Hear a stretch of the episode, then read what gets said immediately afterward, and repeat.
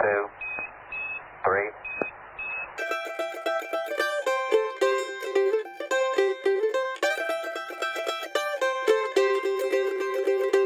从塑封中解放书籍，让新书不只是新书。欢迎大家来到我们的播客节目。最近买了什么书？我是野兔，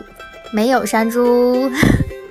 因为本期节目呢，接下来的呃长长的一段时间都不会有野兔出现。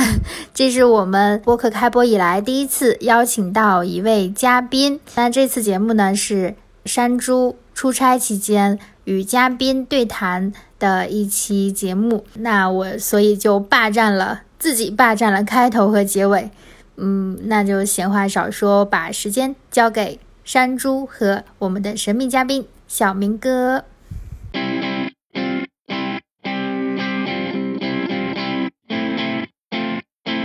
先来跟大家打一声好招呼吧。哎，大家好，我就是这个嗯这个知名播客主播的朋友啊，也叫小明，也是跟他一样，也是一个图书行业的从业者，很难得哎，正好我们在一个他出差的城市又聚在了一起。可能这期录节目的时间比较晚了，现在已经是大家听到这个节目的时候，我们是在。凌晨一点半开始录的，所以如果待会儿你听到我们说的，如果出现以下几种情况啊，啊、逻辑混乱啊，呃，说着说着没声了啊，大概就是我们困了，都有可能啊。我也是这个呃非常高兴的成为播客、呃、最近买了什么书的第一位嘉宾。其实今天我们见面的时候，我们约见面直接就是先逛书店，对对对，好像不知道这是一种职业习惯还是它其实是是我的一个职业习惯，因为这个大多数啊，就是同行之间呢，大家还是以书作为一种连接和桥梁，作为一种媒介，就是让彼此相互认知。可能是因为一些与书店有关的活动，也有可能是因为某一本书。呃，相信呢，待会儿我们聊到这期节目当中，最近买了哪些书呢，也会有类似这样的一些故事啊。嗯呃，相信这个播客你们听了绝对不会后悔，以及会非常受益匪浅，因为你能听到你看的一些书，或者我们偶尔聊到了说，哎呀，这本书你好像很多年前就看过了，但是你不知道这个书背后的一些故事，比如说它的封面设计，包括它的责编，啊、经历了哪些奇妙的故事对。啊。但每个人都是一个鲜活的个体，相信大家在看一本书，不仅了解这个书的作者呢，也多多可以关注一下书的版权页。版权页上的信息其实很丰富，但是很多读者呢，他会忽略掉这个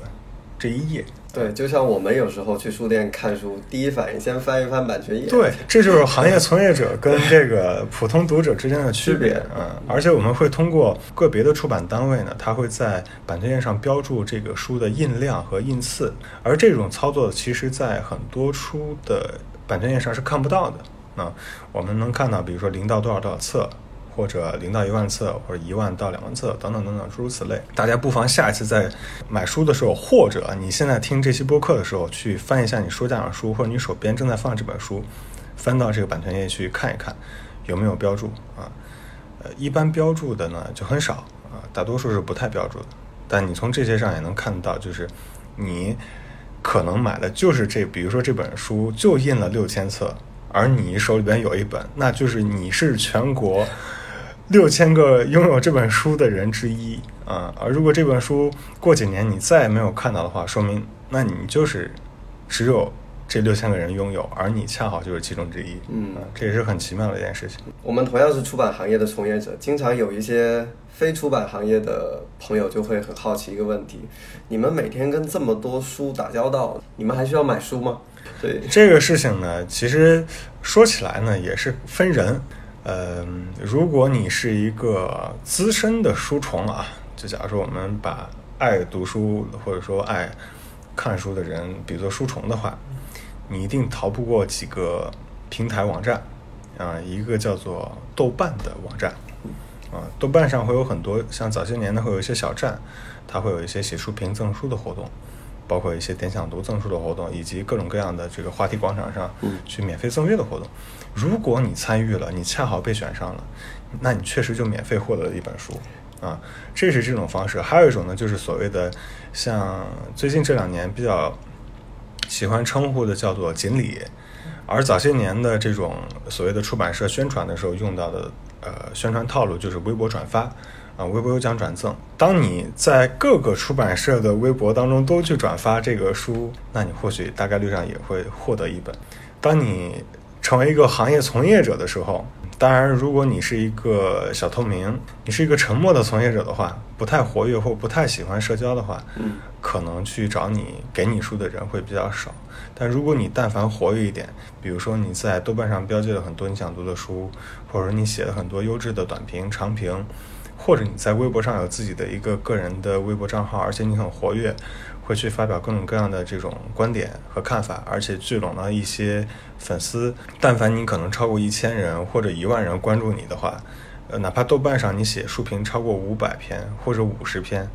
被很多人 follow 或被很多书的书评页面置顶，或者被点有用点到了最前面的话，那么。你的豆油或者你的微博私信当中也会收到莫名其妙来一句：“老师您好，我是叉叉叉出版社的谁谁谁谁谁，呃，最近我们出了一本谁谁谁的新书，能否寄给您一阅啊？如果您感兴趣的话，啊，也可以写一篇书评，或者在豆瓣上做个标记，或者在微博上晒一晒这本书，也谈一谈感想，还望您留下一个地址什么什么之类啊，诸如此类的消息。”当然，还分一种情况呢，就是所谓的你有半个媒体属性。假如说你在这个行业当中从业是有半个媒体属性的话，那么你不用担心，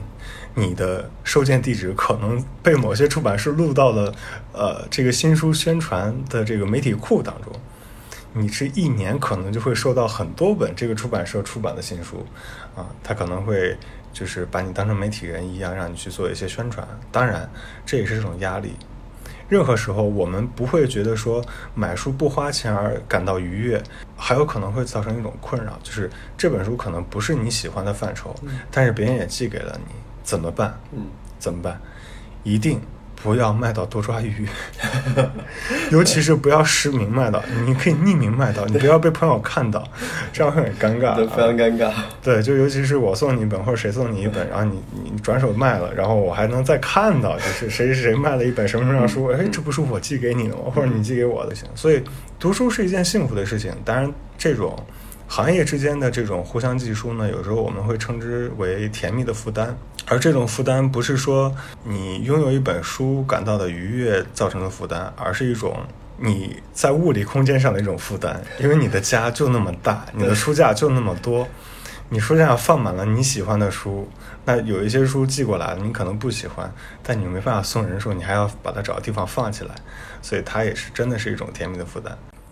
其实你前面刚才讲到了很多别的同行寄来的书是一种被动的接收，但其实即便是我们能够收到很多书的同时，我们还是会主动的去买一些我们真正感兴趣的书。对的，对。有时候还未必是新书，可能就像今天你在书店带我去淘的一些呃老书。对对。那最近就回到我们说最近买了什么书？好，就包括你现在虽然你现在在书店工作，每天接触这么多来自各种各样出版社的书，对，是不是你自己还是会去买一些？对，还是会去买一些。嗯，行，我们把时间轴退回到我们的这个播客主题上来讲。我在昨天的大概六点钟左右的时候买了一本书，送给了我们这位主播啊。这本书书名叫做《我们都是书的囚徒》。作者叫思玉，嗯，是金城出版社出版的。这本书呢，是一个书评人写的一个书评集。我觉得我我买这本书送给他呢，是因为一是他也知道这本书有很多人在探讨和讨论；二一个呢，其实我相信大家对书评已经不陌生了。呃，说到书评呢，我觉得书评最最原始的形式，它并不是以书的形式呈现出来给大家接接受接受的，而是最早是是通过电视节目的方式。呃，就是大家熟悉的梁文道先生，他曾经有一档节目叫《开卷八分钟》。对，《开卷八分钟》可能是最早的以书评形式去讲一本书的这种电视节目。也正是因为梁文道这档节目，让很多不太爱看书的人通过他的引荐和介绍来喜欢上了某一本书。就是我受他的这种影响去看的一些作者，包括看的一些文学作品，还是挺多的。那书评集对于大家来讲，也是这个时代一种看其他书的这种导引啊、因为书评人本身他有他的思考，他呈现的书评，除了对这本书他自己的感受之外，也会有他横向的关于各种各样的关于这个作者本人也好，关于这个书的一种延伸的思考。而这种思考就因人而异了，因为每个人积累的阅读量和积累的这种阅读范畴不一样。我可能喜欢的是哲学、美学，还有社科，包括传播学啊，包括大众媒介。那主播他可能擅长是其他的一些喜欢的这种领域。那每个人领域不同呢，他的思考就不一样。我们其实通过别人的这种思考脉络，去多了一种啊、看待这本书或者思考这个作者的一种观点。啊，这是你看书评最大的收获之一。再有一个就是，它像一个导游一样，给你说了这本书的一个亮点和很有趣的部分，会引导你，哎，可能你们趣味相投的时候，你也想去买他提到这本书去看一看。这本书书名很有意思，就是我们都是书的囚徒。我觉得这个囚徒来形容我们，它其实是一种很戏谑、很调侃的方式。好像是现代人的一种精神状态的概括。对，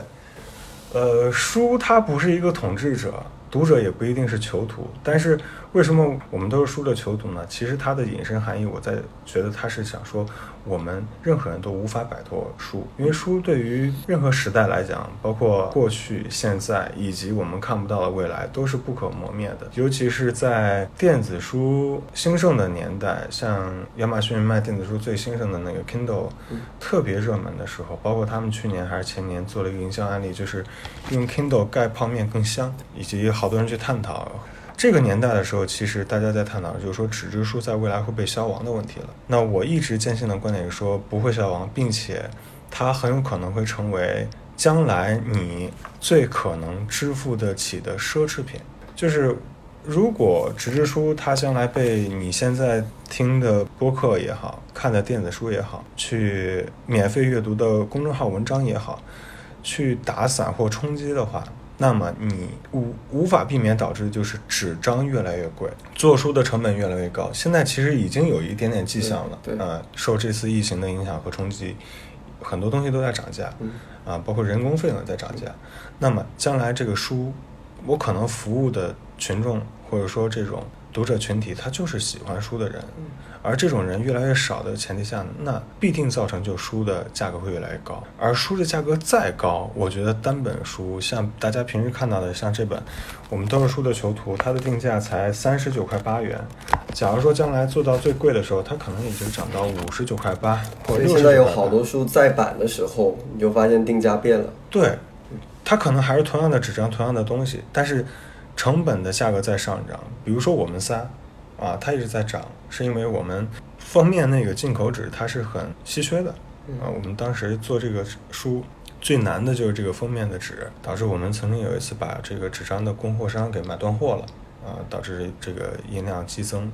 就是杨绛先生去世那年好像，但是成本增加，那书的定价也就跟着上涨了，这是大家不可避免的一个现实。这本书我们都是书的囚徒，作者思域呢，他确实是一个特别喜欢看书的人，而且他，据我的了解，他的职业只有一个身份，就是书评人，自己靠写书评来养活自己。他的书评一般发表在各大的传统媒体和网络媒体上。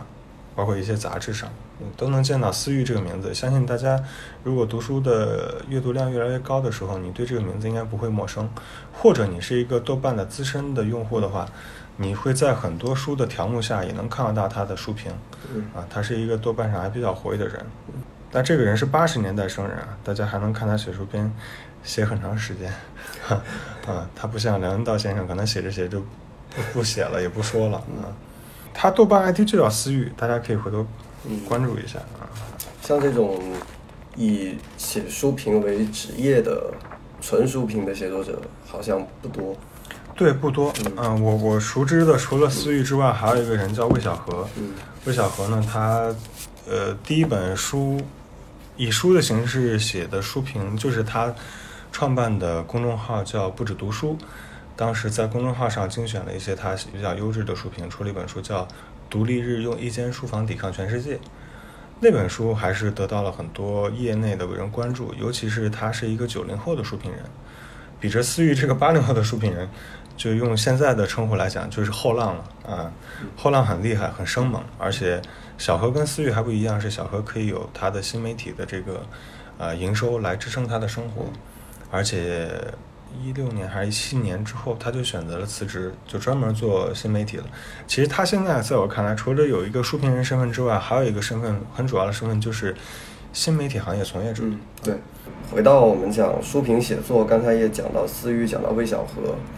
这就讲到书评写作。我感觉有两种不同的方向，一种像魏小河一样的，可能更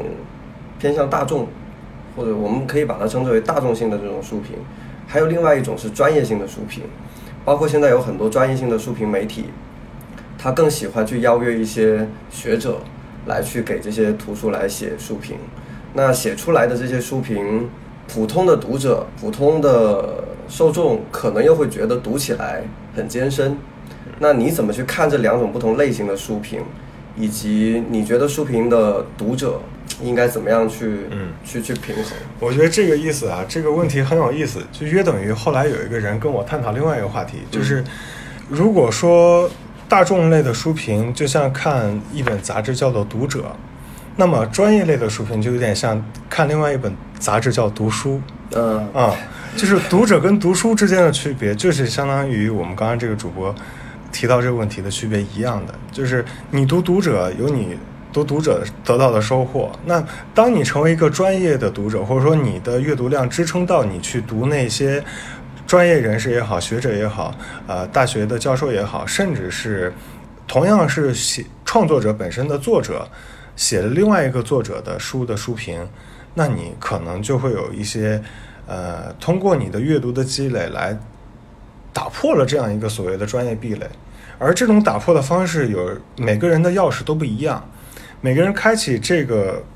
所谓的阅读障碍或者阅读壁垒，或者是阅读这个机关的这个钥匙呢，很有可能是你看过的某一本书，也有可能是你听过的某一场大学公开课，或者是你本身就是这个老师的学生，或者诸如此类的这种机缘巧合都有。如果读书杂志你是很早之前就开始看的话，有很多很多作者你都不陌生。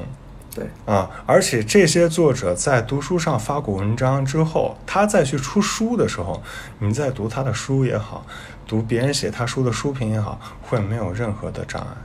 因为你看过他的文章，你会了解他研研究的领域，你通过了解他研究的领域，你会像触类旁通似的去了解整个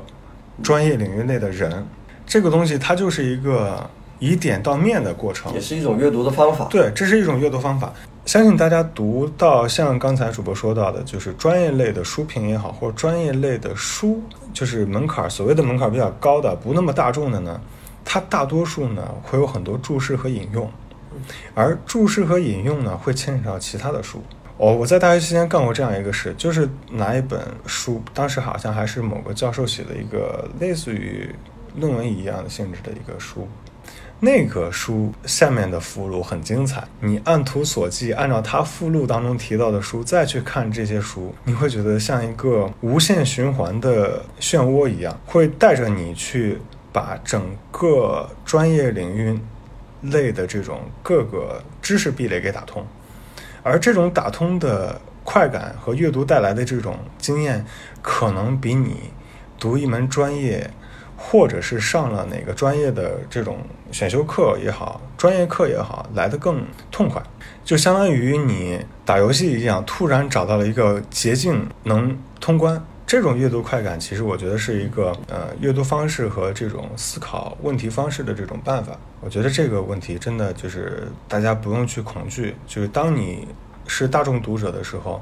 你也会通过阅读的积累成为一个专业读者。所以其实像思域的这本书。我们拿来看的时候，对我们来说其实也是一份书单啊。对，如果里面有一些书是你读过的，你可以去看看它的角度跟你自己当时读的角度，你去做一些对比。如果是你没有读过的书，可能就会成为你重新进入一个你之前没有接触领域的一个入口。对对对，而且呃，提起来啊，大家你阅读的动机和你买书的动机，很有可能就是，比如说你看了十三幺，他采访了很多人，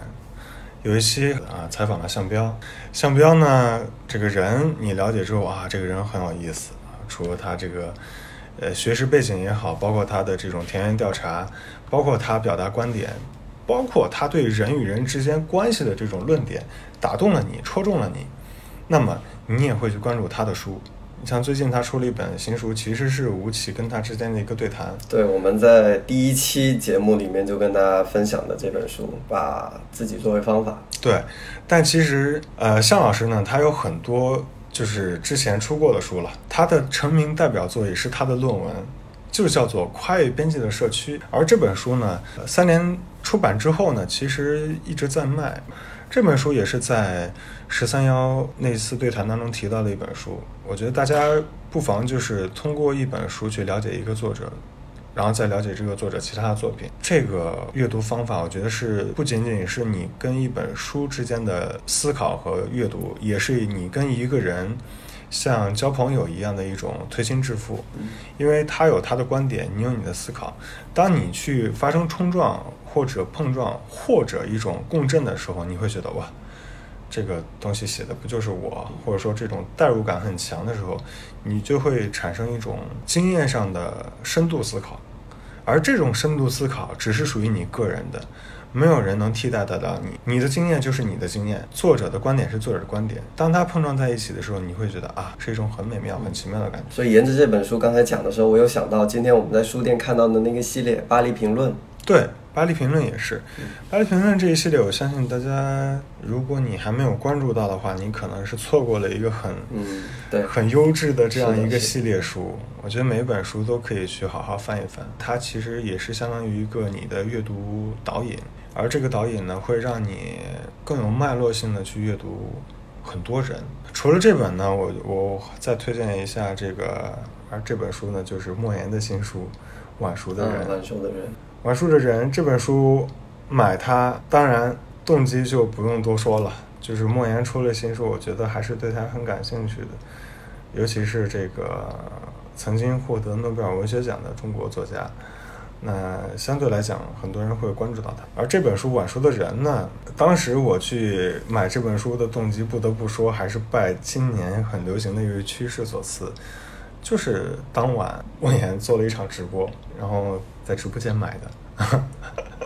啊，在直播间买的。当然，除了他限时打折的优惠力度之外，还是你对这个人要感兴趣。嗯因为如果你对这个人不感兴趣的话，他可能免费送你也不会想要。对对啊，这是一个很很认真的事情啊。因为当时说白了，就是莫言他在获得诺贝尔文学奖这个时间之后是二零一二年，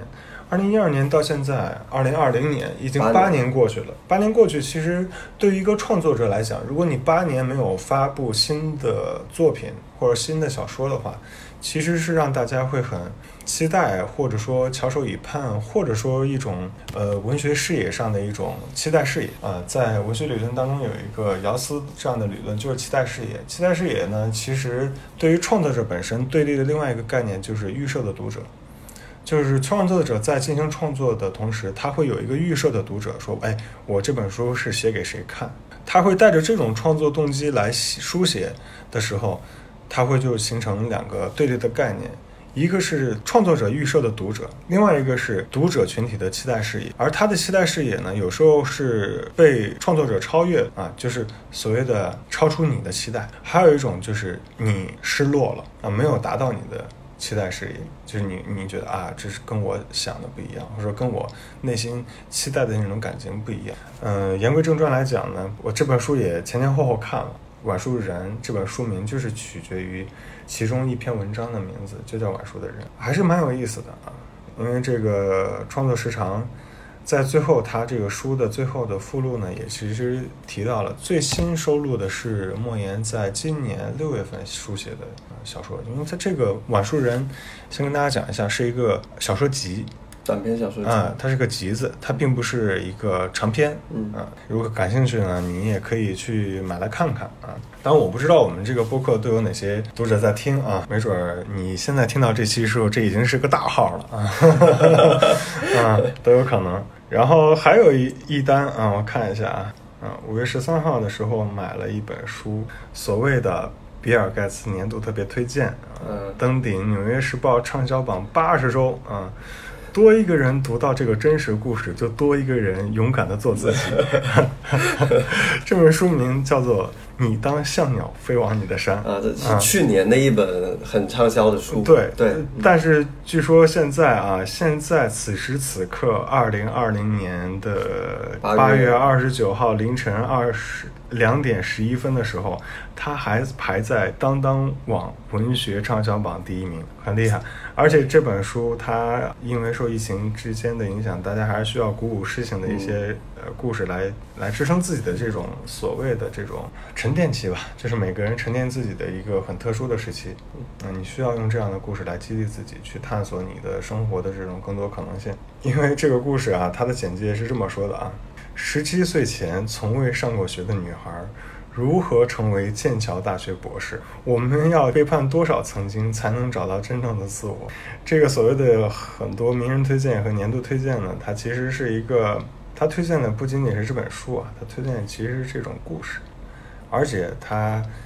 反思的更多是这种就是家庭的束缚限制和这种你个人选择受教育的权利的之间的这种碰撞，以及。每个人要对自己的任何一个选择负责的这样一个故事，啊，我觉得大多数人经历的求学经历，有一部分是自己的主动选择，有一部分是被动无奈的接受。尤其是在中国家庭当中，有很多父母会帮孩子做决定、做决策，甭管是你的高中，还是你高中考大学、选专业这个阶段，啊，因为高中是觉得面临一个选择，就是文理。嗯呃，文科还是理科，很多孩子是被接受的安排，就是你的兴趣爱好可能是文学或者文科，但是家长告诉你，啊，有一个观点啊，到现在还有叫做学好数理化，走遍天下都不怕。对，因为这个观点导致了很多人不说命运轨迹发生了改变，但他已经影响到了他现在的工作也好，生活也好。包括一直也有一种关于文科无用论的这样的一种说法。对对对，而这种文科无用论更扩大到一种读书无用论。对，啊，呃，为什么就是说你受了高等教育之后，还在社会上没有支撑养活自己的能力？呃，甚至说你找工作会受到瓶颈，甚至说你的同龄人可能他没有上高等。呃，上大学经历高等教育，反而他赚的比你多，活得比你好，生活的比你体面，或怎么怎么样，它是一种悖论。就是你接受过高等教育，跟你有一份体面的收入的工作是两码事。对，啊，你经历的这种受教育程度，跟你什么时候有关系呢？或者说，跟你什么时候能让你的人作为人本身有一些价值上体现出跟没有经历过高等教育人之间的区别？就是你在经历每一次需要做选择，或者需要对一个事情发表观点，或者有一个值得深度思考之后，才能产生一个结论或者结果性的东西的时候，你就能体现出你经历过的受到教育的这部分的内容的支撑。啊，这是一个很很模棱两可的事情，因为大多数啊人。它其实是一方面是经验主义，一方面是理论支撑。大多数啊，其实很多人，我们身边人还是信奉的是经验主义。对，啊，甭管你说你的理论，哎呀，天花乱坠，各种各样的，你干过吗？实践过吗？没有。他说：“那你别说了啊，你你 PPT 讲的再好，你不要跟我讲那些没用的。我干过，而且我干了这个好像干了十年。”我有丰富的经验来碾压你刚才提出的各种理论，啊，我跟你说，你刚刚提的各种可能性不可能。那我用我的经验来告诉你，这件事怎样做才能可能使它达成或者使它成功啊？这就是经验主义先行的这种观点。这就相当于说，你一个九八五、二幺幺毕业的学生，到了一个岗位上，发现自己不能胜任的原因之一，因为你有很强的。思辨能力、逻辑能支撑、理论支撑，但是你没有动手实践。过，那你在一个老师傅面前，你只能当徒弟，啊，这个老师傅可能高中没有毕业，但他干了三十年啊，他这个从业经验也好，他遇到的这个事情也好，比你遇到的要多很多，因为你一次实操还没有干过啊。说起来，我们这个行当啊，做书也是一门手艺，它一样的，就是跟你从哪个学校毕业没有任何关系，跟你做过多少本书有关。嗯，就是你刚刚谈到这个，就是关于经验主义的问题，可能真的跟行业有关。对，反而现在关于互联网也好，科技行业也好，这种经验被颠覆的速度非常快。对，也很快。嗯这个快是真的分各行各业不一样啊。嗯尤其是今年冲击下的这个，正好刚才聊到了，就是我最近买的哪些书，嗯都是从电商平台 啊、支付的。嗯而且有一个现象，我刚刚提到一个细节，大家如果留心听的话，我说我在某一本书，就是莫言那本书，是在他的直播间买的。嗯电商经历了一次洗牌之后，是在今年又迎来的一个变革之年，嗯就所谓的直播电商、电商直播嗯啊，大家可能很多人都看过啊，有明星也在做这件事情，名人也在做啊，像这个努力还债的罗永浩 也在这么做啊，还把李诞也给拉上了他的直播间。对对，都是这样的事情来做这样一个呃，当当然大家还有熟知的啊，就是现在大众可以熟知的，尤其今年之今年之前可能大家对这两个名字还很陌生，一个叫薇娅，一个叫李佳琦，对。嗯，但这个人走入了公众视野之后，其实说明这件事情就是迭代速度太快了。直播这件技术不新鲜，可能二零一八年、一七年就就有，而且有很多平台在做。嗯当年的直播，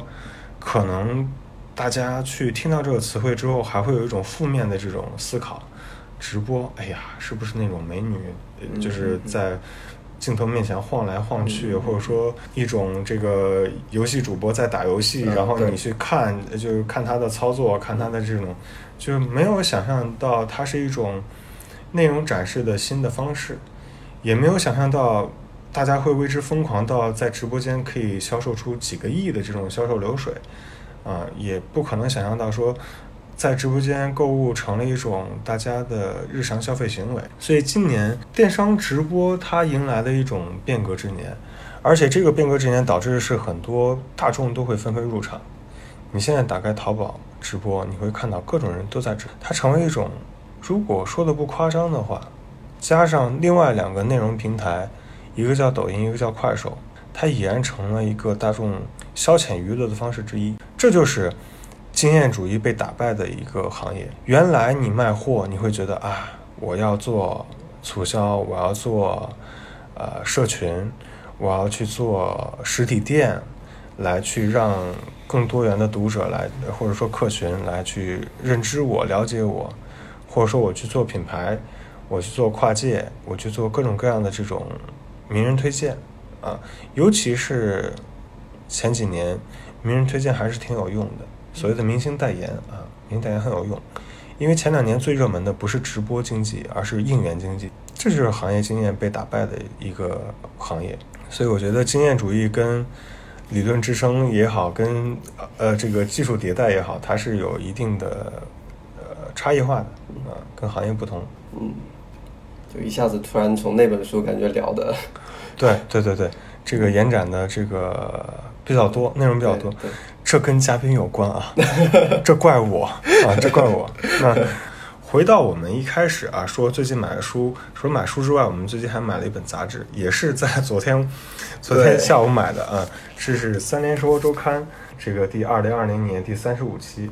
这一期的封面故事标题叫《消失的爱人：杭州失踪案调查》。嗯这个案子呢，相对来讲，在听节目的你一定不陌生，对因为它太震惊了。你没有想到跟你一块儿共枕，去拥有过很多美好生活场景画面的伴侣，成为了一个杀人恶魔，而且以最残忍的方式将自己的伴侣杀害，并且杀害之后。用一种反常人的思维接受媒体的采访，去证明自己没有干这件事，而这个手段和这种表现异于常人的程度，是让很多人吃惊和震惊的。嗯常人无法理解这种人格，包括他这种残忍手段背后的动机。嗯而这本杂志呢，恰好用一整期的这种封面故事，分别用了将近四五十页的篇幅。十页篇幅，对。就大概将近得有四万字左右的深度报道来去思考这对伴侣以及他们的人和他们这个每个人每个人就是作为个体的人本身背后亲近的嗯关系和社会关系嗯，以及所谓的经历了什么，他们怎么走到了一起，又如何酿成这样一出悲剧，以及这背后到底是什么产生了各种羁绊，嗯来嗯去所谓的让他们去嗯相连又疏离，这属于典型的这种，嗯，怎么说呢？我觉得是反社会的这种嗯是案例。你怎么也无法想象有多么深爱你的一个人，而变成这样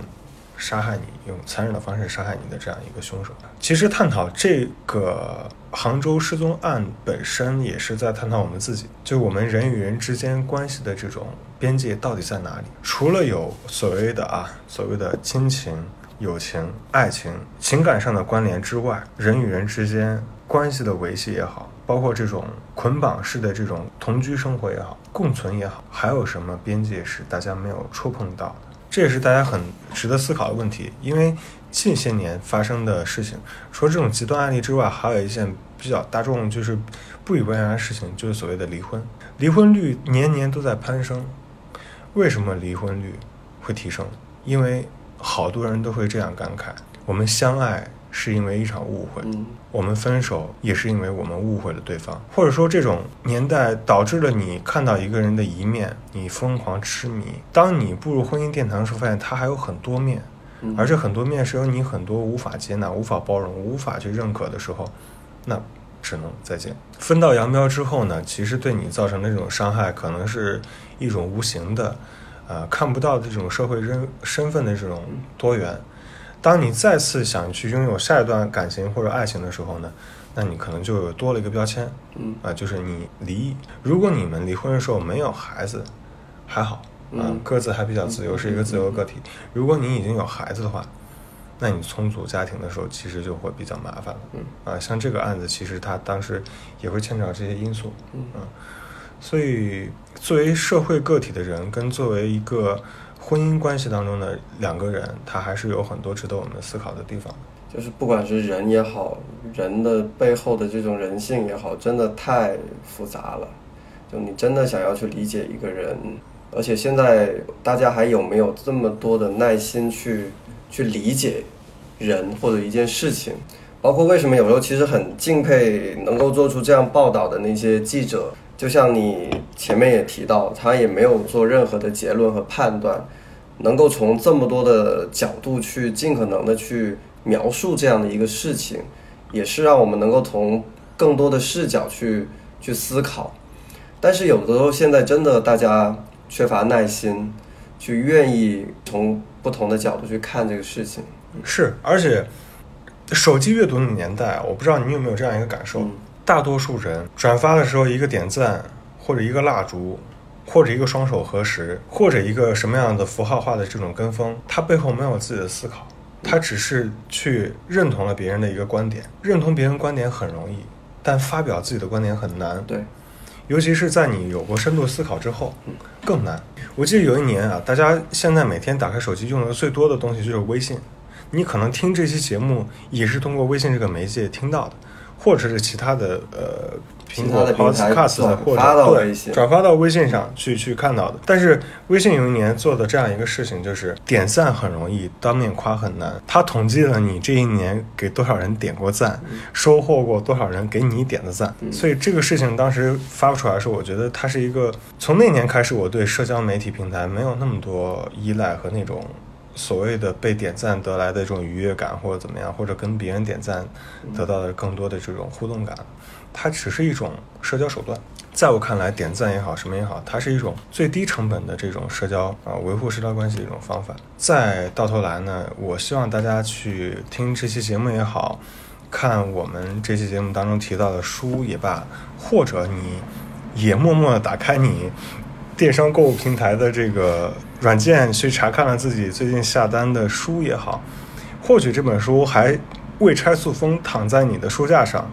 你不妨拆开来翻一翻它，看你还记不记得当时你买它的动机和你买它的原因？甚至说你翻到了某一页，你读完之后觉得，哎，我是不是可以送给朋友了？啊，都会有这样的感觉。你对自己的一种梳理和对自己生活的一种梳理，多多少少都是对自己一种呃自我迭代的一种方式。不见得是说你要学一门新的手艺，或者说掌握一门新的语言。你其实对自己多一份思考和多一份耐心，就是一种迭代。嗯，而这种迭代是别人无法替代你去做的一件事情。打败你，或者突破你这个边界的这个这个框架，只有一个字，就是勤。当然，很多人也是被另外一个字打败，就是懒，懒得看，懒得读，懒得起床，懒得整理，懒得收拾啊。你懒得去做的任何事，等到你没办法去做的时候，你都会很追悔莫及。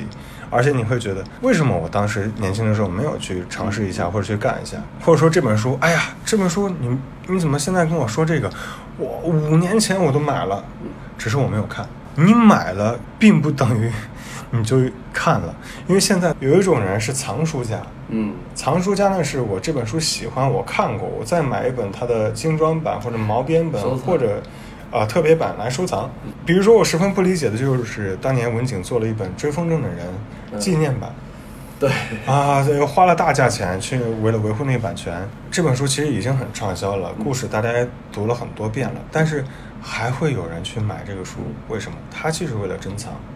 再加上我们今天在书店逛书店哈利看到的波特《哈利波特》，对，《哈利波特》同一本书有四种颜色，对，针对它里面四个学院，对做了四个版本。四个版本，四种颜色。你觉得这同一本书，因为这样的一种差 差异化，会有人买吗？真的会有人买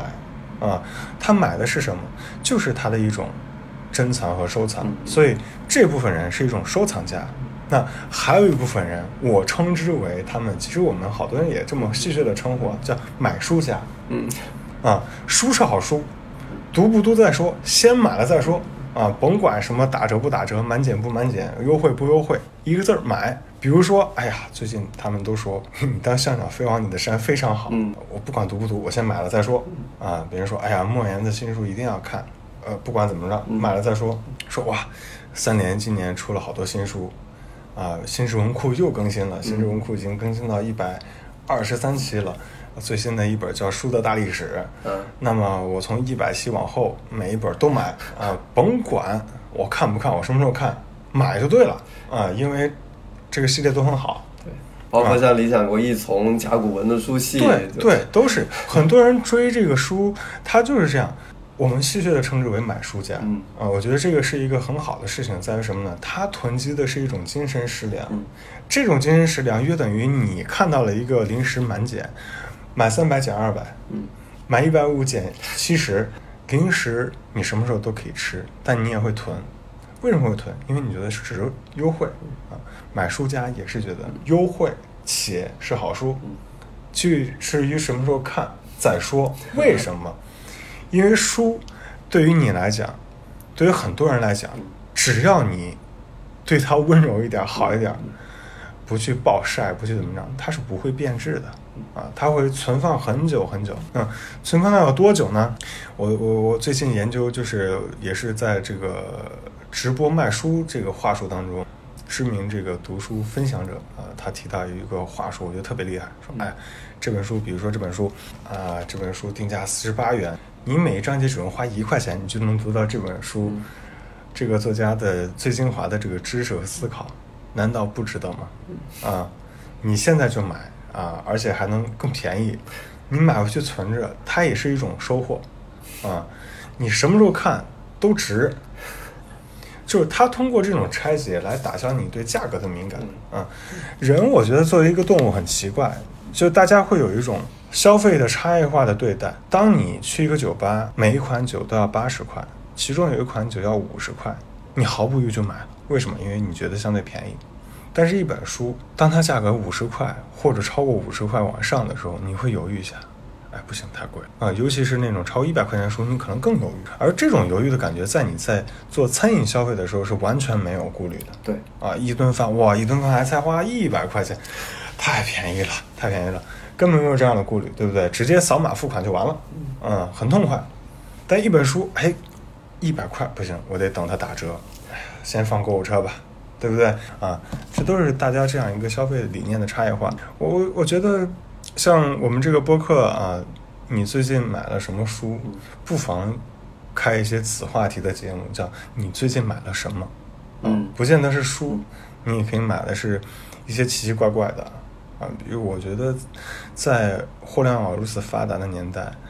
呃，某宝特别万能的年代，你根本无法想象到，大家都通过互联网买了什么。我我觉得不妨我们这个节目留给大家一个互动话题，就是你可以在这期节目的评论区去互动一下，你最近通过互联网买了什么，或者尤其是你觉得不太可思议的事情，嗯不太可思议的东西。所以万呃，淘宝最近这几年一直给自己冠一个标签叫万能淘宝。对，而买东西呢，有的时候可能是一种东西，也有可能是一种服务。而这种虚拟物品，最早的时候我们可能是，呃，除了你处置话费这种虚拟的这种呃数字货币之外呢，还有一个数字货币叫做 QQ 币。嗯你其实正儿八经在线上支付交易的时候是那个年代，啊，包括一些游戏的点卡，其实它都是一种数字货币的一种形式的存在，啊，所以比对比现在的比特币，它其实没有那么新鲜，嗯，其实你很早有这样的一个数字货币的这样一个支付行为，只是你忘记了，只是你去因为时代的迭代更新忘记了，所以我希望听这期播客的你。不仅晒一晒你最近买的哪些书，也可以晒一晒你最近买的哪些东西。对，嗯。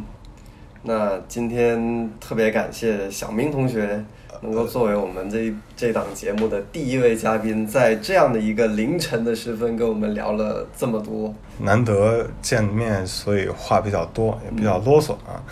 大家听听，当做一种消遣就罢啊，不必过多思考。对，其实小明同学在多年前曾经也是一个播客的呃，主播。呃，对那那个时候其实很有意思啊。这个这个，我们，节目最后可以聊点轻松的，就是二零一六年的时候，还是呃四年前吧，那个时候还是有很多的想法，因为最早呢也听了一些优质的播客。尤其是二零一四年开始听了不少优质播客，而那些播客现在有人还在做，有人可能都已经不做了。嗯，这些播客呢，可能大家也可能或多或少听过啊。像我听过很多年的，像《大内密谈》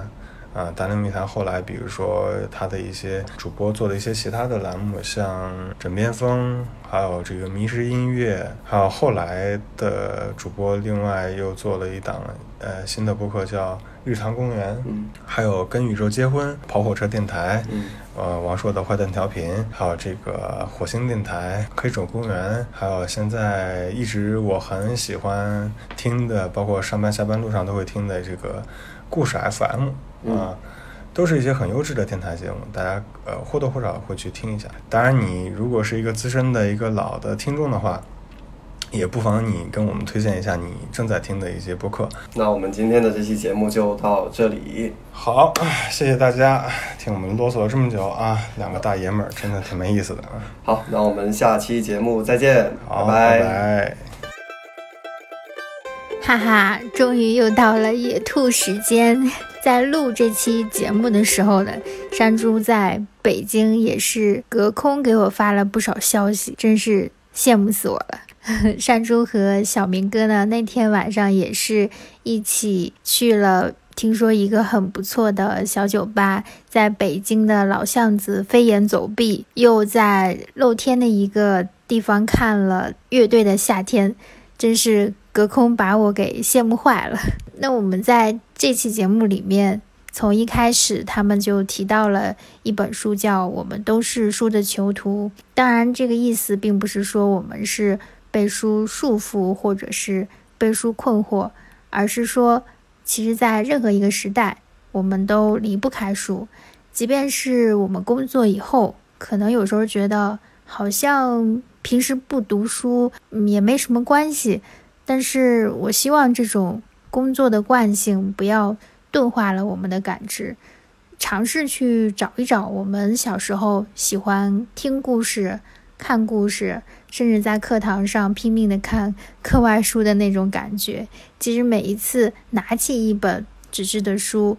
嗯，用一段比较安静的时间去好好的读，还是觉得特别的